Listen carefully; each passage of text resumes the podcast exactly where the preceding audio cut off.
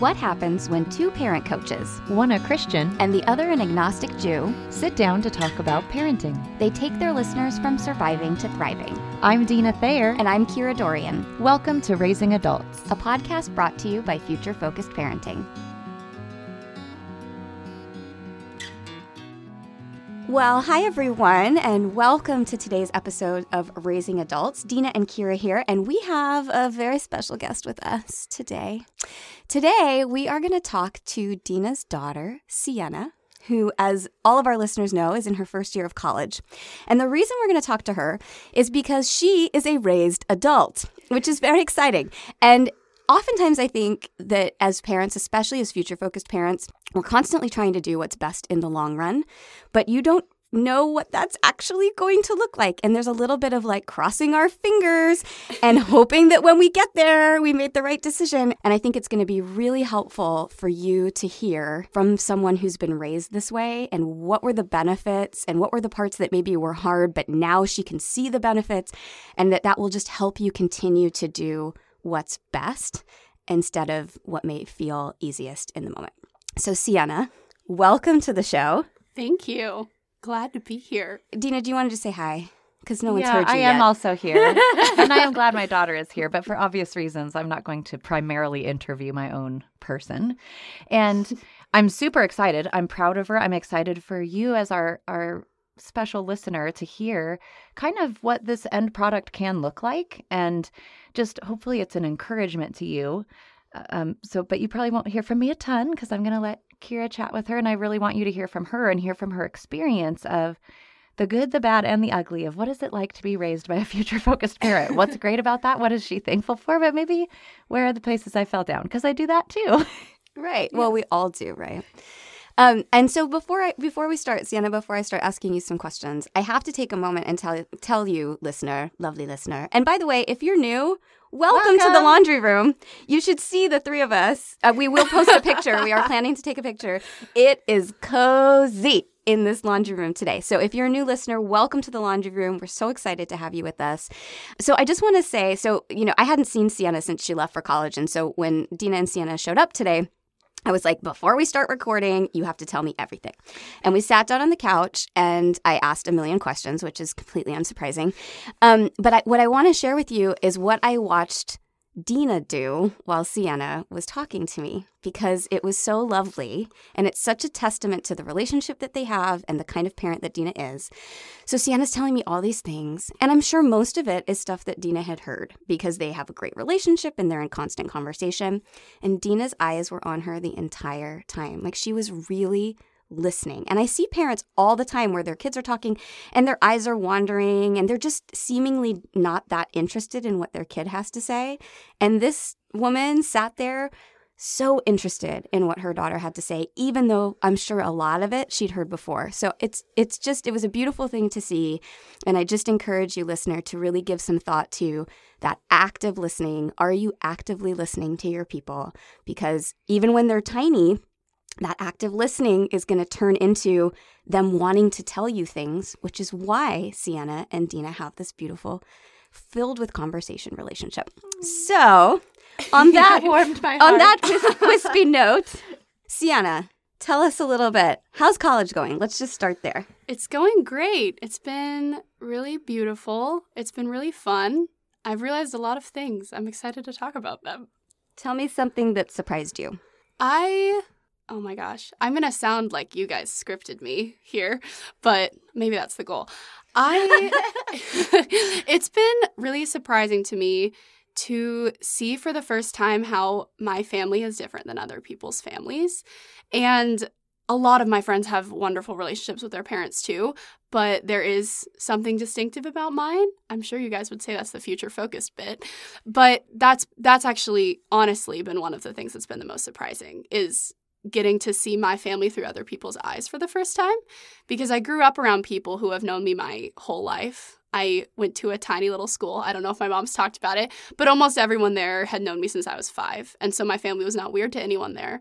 And so getting to school and getting to hear, oh, that thing your family does is not something that I've ever heard of was really odd, but really cool. And it's been really rewarding to hear my mom's style of parenting and my dad's style of parenting complemented from Mm. other people my age. So, like, give me an example, something that someone was like, wow, I didn't know families did that. I think I can think of two. The first time I said, I either said something or someone actually overheard this happening, but I said something about talking to my mom about sex and about relationships. And especially my female friends were very surprised by the fact that my mom and I have open conversations around relationships and around our bodies. And I think a lot of that came from the fact that my mom is a birth worker and I never shut up about that. Anyone at school will know I'm like, hello, my name's Sienna. My mom's a doula. Um, but um, I that was something that really surprised people was the fact that we have open conversations around that. And then the first time I got on the phone with my dad and I said what had happened in my day exactly how it had happened. And I was with um, my friends and they said, You didn't cut anything out. Like Mhm. I they were with me the whole day and they knew that what I said to him was actually what I thought. And it was the same way that I would tell my friend a story at dinner. It, that's how I tell my dad stories over the phone. And those were one for each parent that I think were surprising. I think that's great and such a testament to both your parents that they've created these open dialogues, a Mm. safe space for you to talk.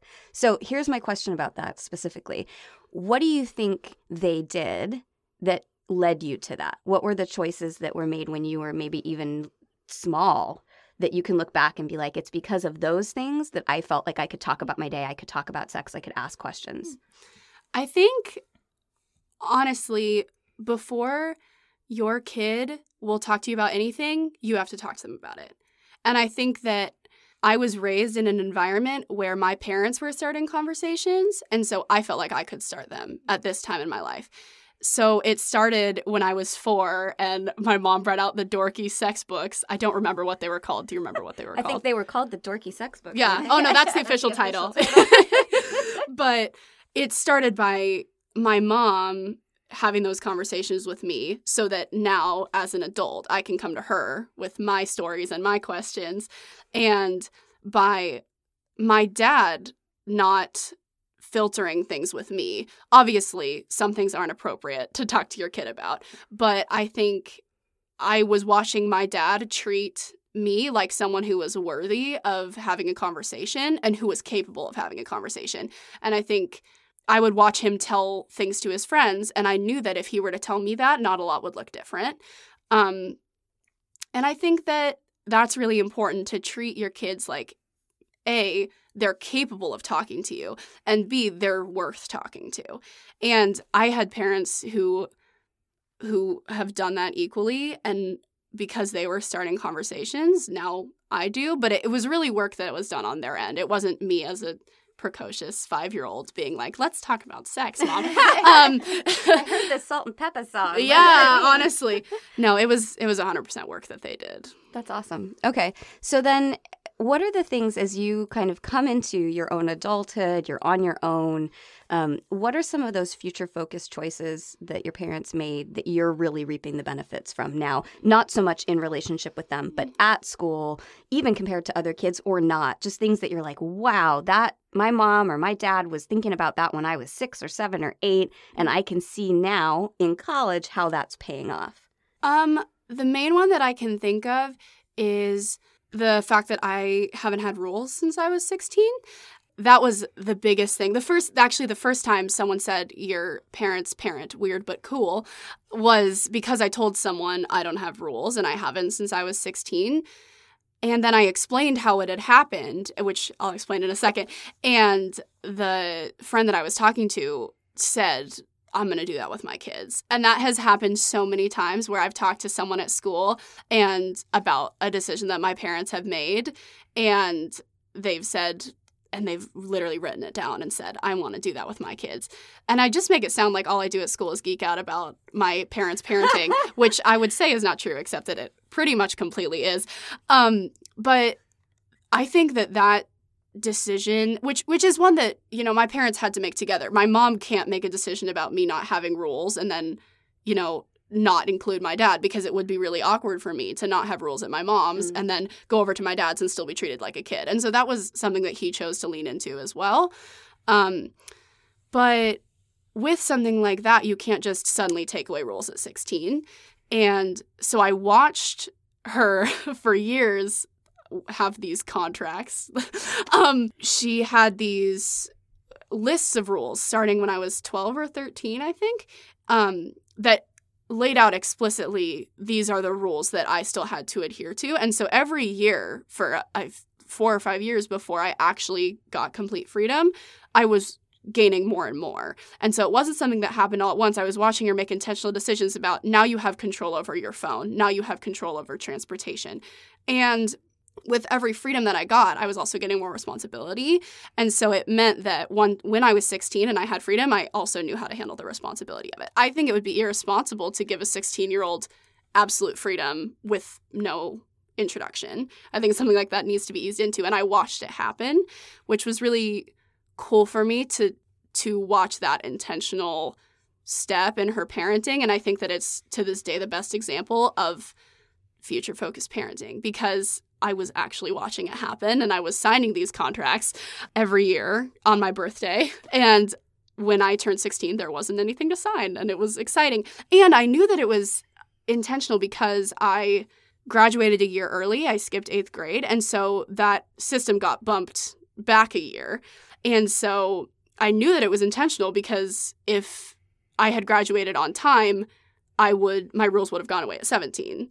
But because I graduated a year early, she knew I, I was going to need more time to prepare because I had less time before I was going to actually go be an adult and go be on my own.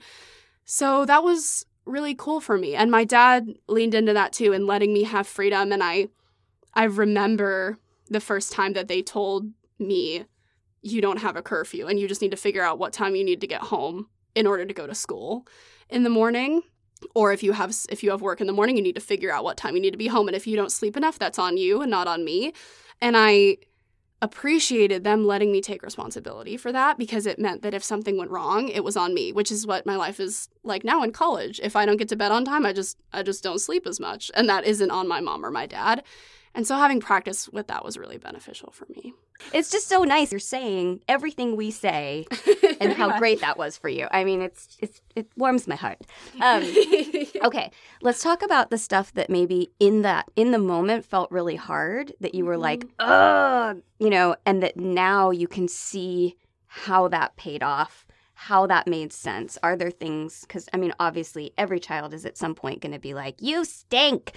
Um, so, what were those moments, and and how many of them did you kind of circle back as now in adulthood and go, "Oh, that was actually thank you, thank you for doing, thank you for making my life miserable in that moment."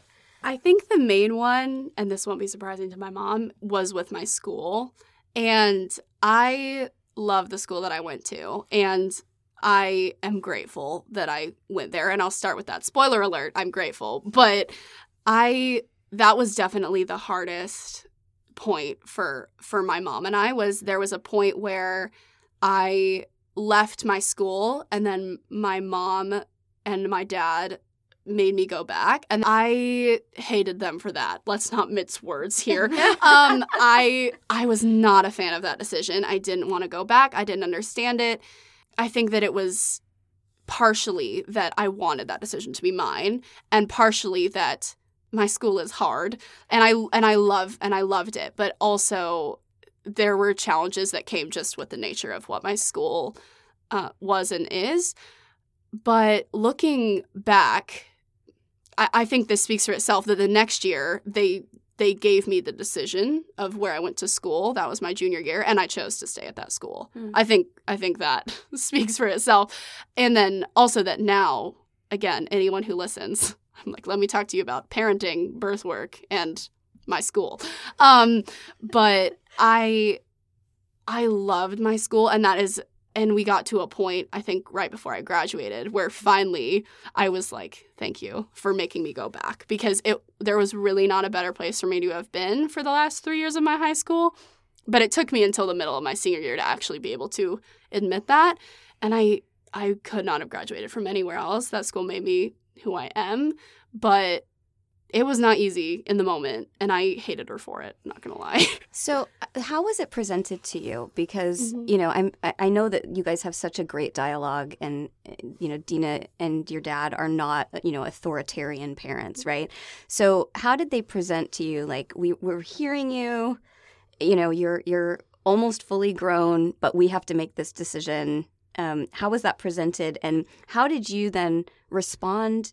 To that, even though you hated her, was there a part of you that there, there was enough trust there? Mhm. you know do you understand what i'm saying like i just want to hear like how that all went down Yeah, so this was again looking back, this is something where I I look back and I go they they had my best interest at heart and they were thinking intentionally about how to present it to me. So what was said to me was we hear that you don't want to go back to this school, but we've decided that this needs to be our decision and this is our de- and this is the decision that we're making is that you're going to go back there. And I and it was explicitly said we're not trying to make you unhappy, but we also need you to know that your happiness is not our end goal as parents. And which sucked to hear. And as a 14 or 15 year old, I was so mad about that. And I remember talking to my friends and being like, Can you believe my parents said they don't want me to be happy? Um, which wasn't what you said. And I and I realize that now. Okay. at 14 no, how that's exactly no, how you would that's hear what that. I heard. Yes. Um, but and I realize now that what they were saying wasn't we want you to be miserable. What they were saying is that our goal is what's best for you and not only you being happy. And there's a difference between wanting your kid to be unhappy and not only wanting them to be happy. I think could I have possibly used more adverbs there? Wow. Okay. but I I understand now that what they were saying is even though this will make you unhappy, we know that it's what's best for you. And that was something that was explicitly said to me. I think you knew at the time that I wouldn't understand it, but looking back, that's exactly what it was. Is it was something that was the best for me even if it made me unhappy at the time. I realize now that if I had if they had done what would have made me happy, it probably wouldn't have gone as well. And and I think they knew that, but but again, they saw the bigger picture and I didn't. well and i mean it's a testament to like when your mom and i talk about chores right? No kid is like you know what makes me really happy is doing chores. But we know that what's best for them in the long run is that they learn how to do these things so Mhm. that they can live a life that feels simpler more easy like i know how to do this.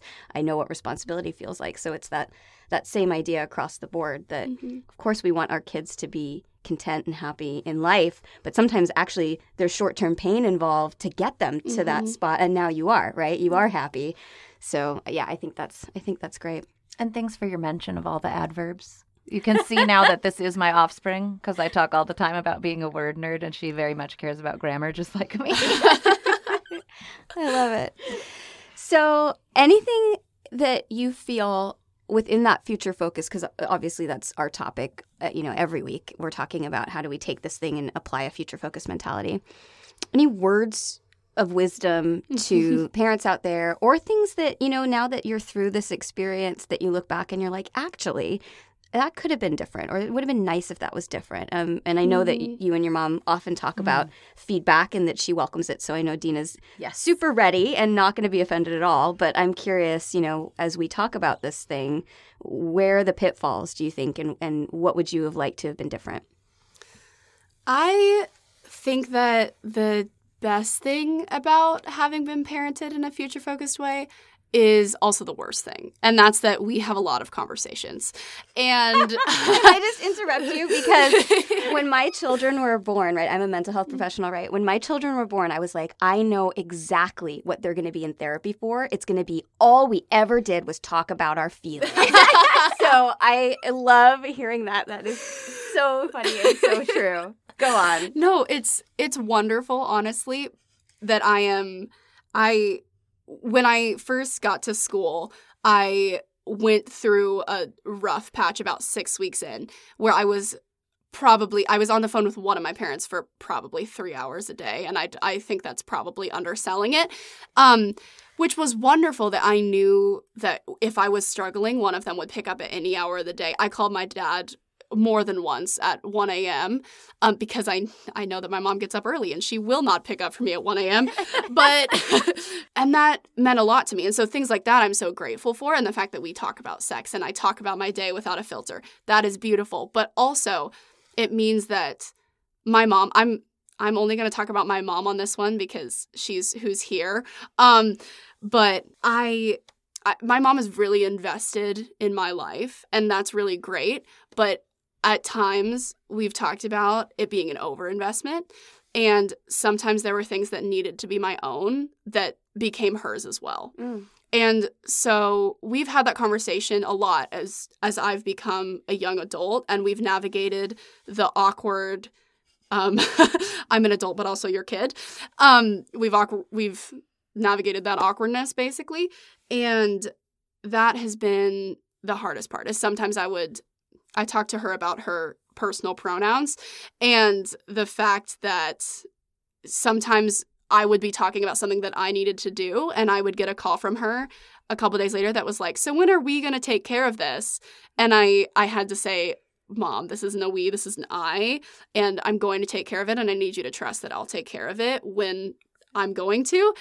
And we've already had this conversation. This isn't the first that she's hearing about it. I'm not just dropping this bomb on her. No, right it now. happened just this morning, actually. but the difference is now I catch myself. I'm like, so are we thinking we need to? I'm like, oh, are you thinking you need to? I think my favorite part about this is that we are back in like word nerd No, we're land. back like in the two of pronoun you are having this conversation. It's about pronouns, mom, the pronouns. And, oh but we gosh. do, I mean, as communication people, we do really Mhm. believe words are how you create meaning. Yeah. And so it's important to me that I'm being a helpful meaning maker with Mhm. her. And so I had to pay attention to that. Like it's not a we anymore. She's over there 300 miles away making her own decisions. So I don't Mhm. I don't get the same vote. Yeah. So uh, I'm sorry. Did you finish your thought? Yes, I'm Okay. So I- I'm curious then, Dina, from your perspective, hearing that, what do you look back on and, and where do you see that? And where do you feel like, oh, I, I can see how that spot or I wish I'd I wish I'd overall done that a little differently. Any thoughts on that? Yeah, it's really hard to pull apart for me, but here's the main one is that when she talks about overinvestment, for me, what that looked like is when things were happening for her, I was Mhm. getting worried about the reflection on me Mm. or how it would present me as a parent instead of going, you know what, as I teach her to. In my opinion, maturity is twofold. It's making decisions and taking responsibility for what comes of those. And so I wasn't really letting her own her own maturity if I was worried about the fallout of a decision impacting me. And so in, that's where it leaks over into instead of just being concerned for how that goes for her, going, oh, also, how does that boomerang Mhm. back? And we have to realize separating out, oh, you know what, that's my issue. And I need to remove myself from that. It's very hard. This sounds really, so it's hard. I'm just making normal sentences, but it's not an easy thing to Mhm. do. And so it's a slow like extrication process. And for me, I think it's like the pronouns are one of the last things to go. It's like Mhm. I because we were we for a long time. What are we going to do? She still lived under my roof or was dependent on me for transportation or paying for an activity or whatever. And now it's not the same. Mm-hmm. It's interesting because I, you know, my kids being so much younger, I am so aware of that and constantly trying to to juggle that, and especially as a parent coach. Oh my goodness! It's like you go out in the world and you tell people you're a parent coach, and your kid just acts like I don't know an eight year old, and suddenly you're like, oh, I'm a parent coach, and and my Mhm. my children are supposed to Mhm. be perfect, but they're not perfect, and is it a reflection on me? And da da da da, and it it gets really complicated. Even if you're not a parent coach, it gets really complicated because it is really easy to feel like our kids are a reflection of us. And in, let's be honest, actually, in, In some in a lot of they ways, are. they are. Mhm. So, where's that line between, yes, they're a reflection, but they're also their own people? Mm-hmm. Thoughts, Sienna? Yes, thoughts. I'm sitting over here. I'm like raising my hand and bouncing in my seat. But um, oh yeah, I get to talk about Mark. This is the best part of my day always. Um, so my brother and I have had some really interesting conversations since you guys have started this podcast. um, Oh, because and it's it's that exactly but from the other side of there's pressure being the child of a parent coach and we've had conversations about this with our mom of there's there needs to be a line between work and and our home life which is hard because you have made your home life your work life because your job is parenting And so Mark and I have said to her before, we don't want to be ground zero for podcast material. Mhm. And some things need to stay our business. But Mark and I felt that because if, if we're struggling in our relationship with our mom, we don't want it to become a reflection on her career, you Mhm. know? Mhm. And that's a lot of pressure as a kid. And and Mark and I have talked about that, about about we want our our business with our mom to be our business, but we also want her to succeed. And so we want her to look like a good parent coach, which means that we need to look like good kids. And that's yeah, that's just an interesting side note. And I think it's still something we're very much figuring out. Mhm. But what a unique situation to be in as a kid. I, I there aren't like support groups for kids of parent coaches, but There There should should be. maybe maybe but but no that's just that's just been an interesting dynamic and i think we're still figuring it out and i think that on the whole mom does a fantastic job but it has it's been a thing we've needed to talk about for sure Yeah, I mean, I, I your mom and I definitely have moments for both of us where we're trying to walk that line of protecting our children's privacy, protecting our privacy, um, being authentic, and still being good at our jobs, and that is Mhm. very blurry and complicated. Yeah, but I will say this, like off of what you said, like you and Mark are great kids, like thank you. y- you are. You're great kids. And and no matter what complications come up nothing changes the foundation of who you are as people. You're wonderful kids and your mom is a wonderful parent and a wonderful parent coach and whatever intricacies are existing in your relationships don't don't reflect on that. But it's easy to feel like it does Mhm. right? It's like yeah. well parent coaches must have perfect children and they must be perfect parents. And i can tell you the day i had two days ago will tell you that that is not true. Um, but yeah, it is. It is an Mhm. ever, ever complicated thing. oh one more thing um earlier you were talking about something things that i noticed that my mom was doing and i have actually never talked to you about this oh that's Exciting. scary Drum sentence. roll. Scary sentence. um but i noticed the books you were reading and that is As you were growing up? you Yeah. Oh. yeah and i yeah i've i've never talked about this with her ever but i was seeing her read parenting books. And i don't the shepherding a child's heart and then like shepherding a teen's heart and then shepherding a young adult's heart. There's so much shepherding. But but and then and and just a plug for my mother. She does this with everything. I see her read books on everything.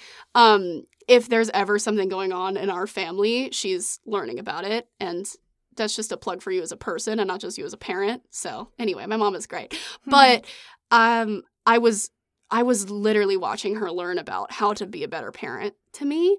And as and as someone who's becoming an adult now it is it is hard y'all to to be motivated to learn about things that you don't need to learn about especially because i'm in college. I my mom walked in on me reading the other day and she was like reading for pleasure right?